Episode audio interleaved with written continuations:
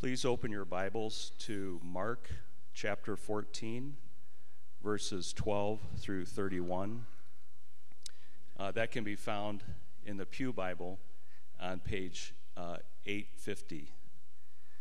Again, Mark chapter 14, verses 12 through 31.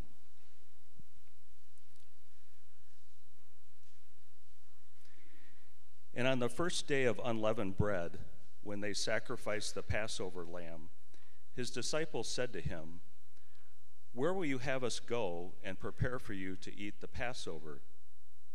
And he sent two of his disciples and said to them, Go into the city, and a man carrying a jar of water will meet you. Follow him, and wherever he enters, say to the master of the house, The teacher says, Where is my guest room? Where I may eat the Passover with my disciples. And he will show you a large upper room, furnished and ready. There prepare for us. And the disciples set out and went to the city and found it just as he had told them, and they prepared the Passover.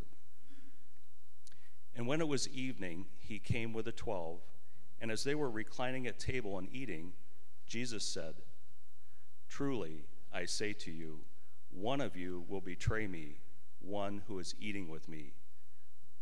They began to be sorrowful and to say to him one after another, Is it I? He said to them, It is one of the twelve, one who is dipping bread into the dish with me. For the Son of Man goes at, as it is written of him, but woe to that man by whom the Son of Man is betrayed. It would have been better for that man if he had not been born. And as they were eating, he took bread, and after blessing it, broke it, and gave it to them, and said, Take, this is my body. And he took a cup, and when he had given thanks, he gave it to them, and they all drank of it. And he said to them, This is my blood of the covenant, which is poured out for many. Truly, I say to you, I will not drink again of the fruit of the vine until that day when I drink it new in the kingdom of God. And when they had sung a hymn, they went out to the Mount of Olives. And Jesus said to them, You will all fall away, for it is written, I will strike the shepherd, and the sheep will be scattered. But after I am raised up, I will go before you to Galilee. Peter said to him, Even though they all fall away, I will not. And Jesus said to him, Truly I tell you, this very night before the rooster crows twice, you will deny me three times. But he said emphatically, If I must die with you, I will not deny you. And they all said the same. Amen.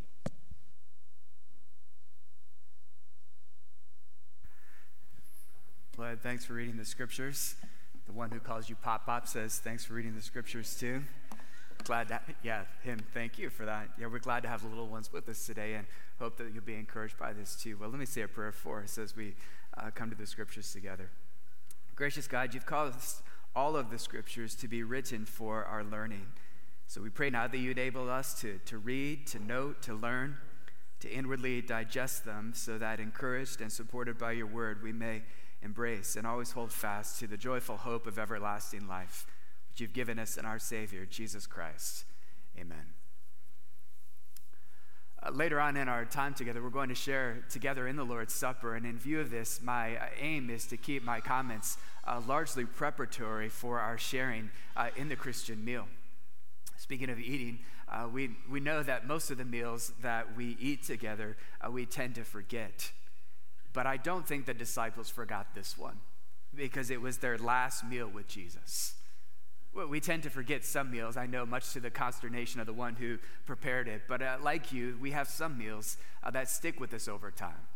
I was even thinking about the Christmas dinner that our family shared just uh, days ago with Beth's side of the family. It was probably not unlike yours, except for the fact that ours first began with a serving of sherbet. Why?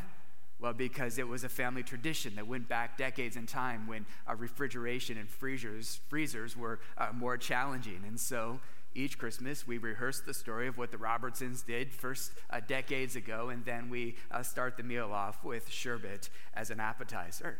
They adapted things to me eventually because I did not like lime sherbet, which was the thing, and now we have orange sherbet, so I'm glad for their accommodation in those things. Anyways, uh, most meals we forget, but we, we, our family doesn't forget Christmas meal, and we look forward to it. The disciples uh, did not forget this meal, this, we could even say, family meal, because it was the last one that they had together with their friend, uh, with uh, the rabbi, with the Savior, Jesus. It's an important meal because it eventually memorialized what we call the Lord's Supper or communion, which is a little meal. It's a largely symbolic meal that Christians have now shared together in for some 2,000 years. If you look with me at verse 12, uh, you'll see that this meal happens during the Passover feast, which was uh, one of the great festivals of the Jews. It's one in which the disciples, men of Jewish uh, descent, uh, would have celebrated all of their lives. They knew the routine, they knew what was supposed to be done, which is why on this particular occasion it brought up the question of, well, where are we going to eat this meal? Now, that wasn't a question just based solely on logistics. It had a measure of concern and uh, security attached to it because at this point in Jesus' life, uh, there is a, a, a cost uh, attached to his head.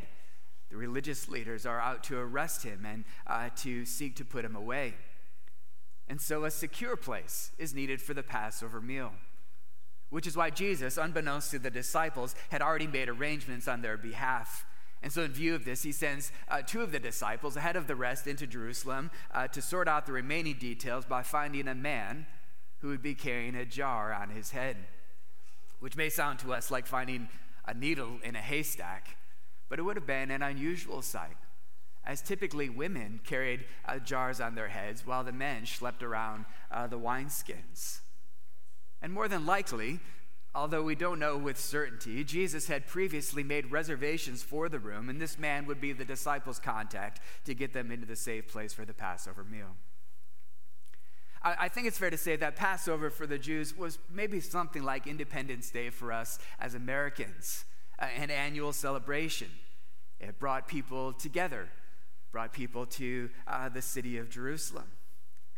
For the Passover meal, the, the Passover feast, it was a memorial of past victory. They ate food together that pointed to historical events, namely their deliverance from slavery in Egypt. And so the, the roasted lamb was uh, eaten as a reminder to them of the blood that was applied to the doorpost of their homes to keep the angel of death from slaying their firstborn. The bread they ate reminded them that they uh, left in a hurry. They didn't have time to wait for the bread to rise, so they ate unleavened bread. The bitter herbs they ate spoke of their suffering as slaves. And eventually, uh, sometime in the centuries that followed, they added the practice of drinking four cups of wine with the meal. Which is to say that this meal wasn't something that you could just sort of uh, put together on a whim. You couldn't just swing by Aldi's and get what you needed and do all the rest. No, uh, preparations were required, which is what Jesus had done on their behalf. So if you fast forward with me from uh, preparations to conversations, we, we, zoom into the meal. You, have probably been to your fair share of uh, awkward dinner conversations, those miserable workplace ones at the end of the year. But it probably pales in comparison to the one in which we read about here. Because Jesus gets things going with a, quite an un- uncomfortable statement. One of you with us is going to betray me. The disciples are at a complete loss about uh, who he means, and I'm guessing even fully understanding exactly what he means. As the reader, we know what Jesus means, but it's t- really telling that nobody immediately points their finger at Judas and goes, Traitor, no, there's none of that. They, they don't point a finger, they actually ask a, a searching question Is it I? Even the way verse 19 puts it with such detail, they all went around the room asking the question soberly so Is it, is it I? Is it I? Even Judas parroted the phrase, Is it I? He fooled the other 11, but, but he didn't sneak under uh, Jesus' radar. I'm guessing that's why Jesus spoke so sternly about Judas, saying, It would be better if you had never been born. It's as if Jesus is saying, Hey, I know what you've come to do. Even now, will you not hold up on these things? Uh, woe to the man who will do this to me. It would be better if he'd never been born. That awful truth is what Judas eventually came to realize for himself as later on, after his betrayal and utter despair, he took his own life. But in the moment, he, he's deaf to the warnings that Jesus has issued. He, he's been uh, seduced by sin. In particular, I think the sin of greed, the sin of influence. Sin and vice have uh, deceived him, and they are about to, to ruin him. That's one of the sobering warnings for us uh, that comes up in this din- dinner conversation, which is that sin will deceive us. It'll deceive us just like it did to Judas. It'll make us think that we aren't actually the people that, uh, that we really are, who by nature really are quite rebellious toward God. We are uh, so self serving in most every way. Sin will deceive us into thinking that, that, that we aren't the problem, but it's that jerk boss who's the actual problem. It's the stressful environment that is the real problem. Those are factors, but they aren't the real problem. Sin tells us, well, it's not you, it's, it's them. And if we listen to those lies, we'll eventually fall down in despair. Sin will deceive us, and sin will harden our hearts. If you give yourself to it, your heart will grow cold to the things of God. You, will feel far from Him because you are far from Him. Sin deceives and ultimately leads to despair. And during this meal, uh, Judas, he's, he's trying to hide his sin from Jesus, but it's clear that, that Jesus knows Judas's heart. He, he knows what's going to happen. He, he could have stopped Judas if he wanted to. He could have, like, uh, perked the, the protective instincts of the other disciples. They, they could have tied Judas to the chair, but, but they didn't. Because Mark 14 is one of those instances uh, that simultaneously affirms God's ordering of events and the human responsibility for those events. It's what Peter preached about just a few months later after this night. Acts 2 223, he said this This Jesus, delivered up according to the definite plan and foreknowledge of God, you crucified and killed by the hands of lawless men. God's definite plan, your lawless hands. It's the divine plans of God unfolding during the Passover meal. It's the betraying hands of Judas, fully culpable for his deeds. It's really important that we recognize that Jesus isn't taken down by a rogue outlaw here. He hasn't been uh, beaten in chest, sort of outwitted and outflanked and overpowered. Jesus has mastery over every detail, like where to find the guy carrying the water jug who will get you to the room, who will line up the preparations that we've made. Even moments beforehand, uh, according to not Mark's gospel, but John's gospel, Jesus, of course, washed the feet of Judas. Here he is, making himself known and loved at the feet of his foe. He makes himself vulnerable to the one who's going to, to sell him out. Well, in characteristic form of Mark's gospel, he moves the storyline along at a fairly brisk pace. So we shift from this tension filled uh, conversation with Judas to uh, the significance of what Jesus next did. As he took the Passover meal and he transformed it to further reveal who he was and what he'd come to do. So he, he takes these elements of old, bread and, and wine, and he gives them wonderful new meaning in, in this way. The bread was typically eaten in silence. But on this night, Jesus broke the silence with these memorable words when he said, Take, this is my body.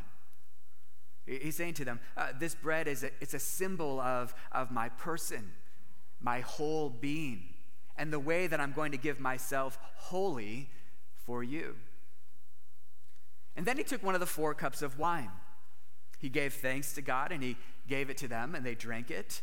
And after they consumed it, he said, This is my blood of the covenant, which is poured out for many. Bread and wine. You see, uh, during that first Passover meal in Egypt, a lamb was slaughtered so that someone else uh, wouldn't have to die. Something's blood was shed so that someone else would be kept safe. A substitute was offered up that provided protection against God's judgment. And Jesus is now saying to the disciples through the symbolism of food, I myself am the Passover lamb. I gave my life as a substitute for my people. I will give my life as a substitute for my people. All of those lambs that have died for centuries past died so that you would understand that without the shedding of blood, there is no forgiveness for sin. Jesus says, I've, I've now come to be the Lamb of God who will take away the sins of the world. It's my body and my blood given for you. He, he's picturing for them what he will soon do for them when his blood is poured out upon the cross, when the Lamb of God takes away sin. You see, in becoming a Christian, God sees your sin and your guilt, and he takes it from you, and he gives it to his son who, who willingly received it and its punishment on your behalf. That, that's what it means to, to be converted, to become a Christian. You've been pardoned for your rebellion against God. You've been rescued from the justice of God in order that you might rest in the mercy of God. That's what you tell yourself when, uh, when sin pains your heart, when you feel yourself to be a, a, a flaky sort of Christian when you feel overcome with shame, when you uh, feel such regret for your failures repeated once again, when you think that your sins are worse than anybody else's, the Christian looks to the Lamb of God who has the final word on you, who has the final word on your guilt. And in looking to Jesus, you hear him saying these things This is my body given for you. I gave my life as a substitute for you. I made atonement for you repent, and be restored. This is what Jesus is symbolizing for his friends and taking the bread and saying, This is me for you. And then look what he did after eating the bread. Verse 25, he, he took up a cup in his hand and he said, I will not drink again of the fruit of the vine until that day when I drink it new in the kingdom of God. You see, he didn't touch the fourth cup of wine, which was customarily drunk at the end. Instead, he, he like pushed pause uh, for the evening and he symbolically saved that cup for another day. In other words, the cup that usually brought the Passover meal to the end was left untouched, as it would be uh, revisited in a day yet to come when something else more fully came. And in this way, Jesus instituted for us the Lord's Supper for us to regularly share in until the fullness of God's kingdom comes. For now, we eat a little bread, we drink a little cup, as we live in the pause before the days when, with the Lord Jesus, that we will drink that final cup together with Him, which I'll say more about in just a minute. But for now, moving toward the end, our narrator carries, carries us along by introducing to us another surprising element in the evening. There's been a, a betrayer identified, and we read here that there's also going to be wholesale failure, wholesale failure on the part of the remaining disciples who remain unconvinced by what Jesus is predicting about them. You'll see what I mean if you just pick things up with the reading again in verse 26. And when they had sung a hymn, they went out to the Mount of Olives. Jesus said to them, You will all fall away, for it is written, I will strike the shepherd, and the sheep will be scattered. But after I am raised up, I will, I will go before you to Galilee. Peter said to him, Even though they all fall away, I will not. Jesus said to him, Truly I tell you, this very night, before the rooster crows twice, you will deny me three times. But he said emphatically, If I must die with you, I will not deny you. And they all said the same. So, in the earlier hours of the evening, we saw how Jesus knew the heart of Judas. And now he shows us that he knows the condition of the other disciples. You know the story that within hours of this meal, all of the declarations of the, disciples, it all came undone. They all fled, and Jesus was left all alone. And while uh, Jesus must have been truly pained by their failure, it's important that we recognize that he wasn't taken surprised by it. He knew that they would fail him, and yet he still said to them, Did you catch the significance of that? Hey, in a few days, I'm going to get together with you in Galilee. He knows they're going to fail him, but he's going to get together with them in order that he might restore them, particularly Peter. And in another sort of subtle way, he says, Oh, yeah, and, and don't forget, someday together we're going to drink that fourth cup of wine together. And that's really the, the great encouragement that I want us to see from this passage this morning that the, that the foreknowledge of the disciples' failure didn't stop Jesus from calling them as his own. He, he allowed them to be his close friends, knowing full well that they would fail him, meaning that he won't cast off you and me because of our failures and imperfections. He knows what you were like before you became a Christian uh, selfish and, and guilty, and yet He loved you. He saves you in view of your shortcomings. For, for while we were still sinners, Christ died for us. He knows what you were like before you became a Christian, and He also knows what you'll be like after you've become one. That you will be weak and frail, that you're going to make promises that you can't keep, that you're going to make New Year's resolutions that are going to peter out in two weeks' time. And yet He loves you and he loves you to the end. Because Jesus is the Passover lamb who was sacrificed for us, and his death is the means by which God binds wavering and wandering disciples to himself. So don't allow your, uh, your, your performance driven heart to, to tell you otherwise. There's nothing more that I can do to make God love me more now that I am in Christ. There's nothing that I can do to make God love me any less now that I am in Christ. He's a merciful and forgiving God. So go to Him with the, the weakness of your love for Him. Uh, listen to the counsel of Sinclair Ferguson. He says this Our sins can easily harden our hearts against Jesus and blind us to His grace. Do not think that He is ever taken by surprise when you fail Him. Go to him immediately and confess your sin and the weakness of your love for him. He will hear you, he will embrace you, he will restore you. He knows what we are. He continues to be a merciful and forgiving God. Believe it. Rest in these things. Repent. Be restored.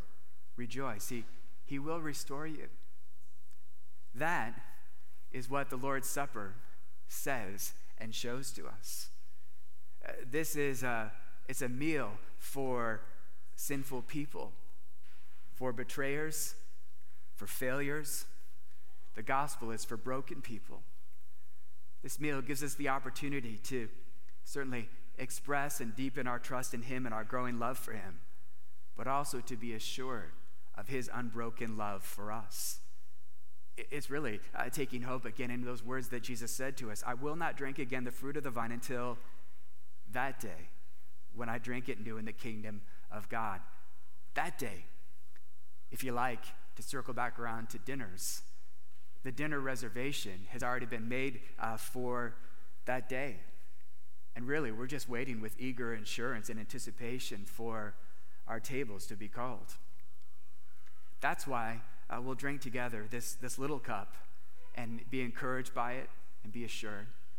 But which is why we leave the other cup filled and untouched, because it symbolizes to us that there's another day to come when the fullness of God's kingdom breaks into this world and we will eat and drink together with the risen Lord Jesus.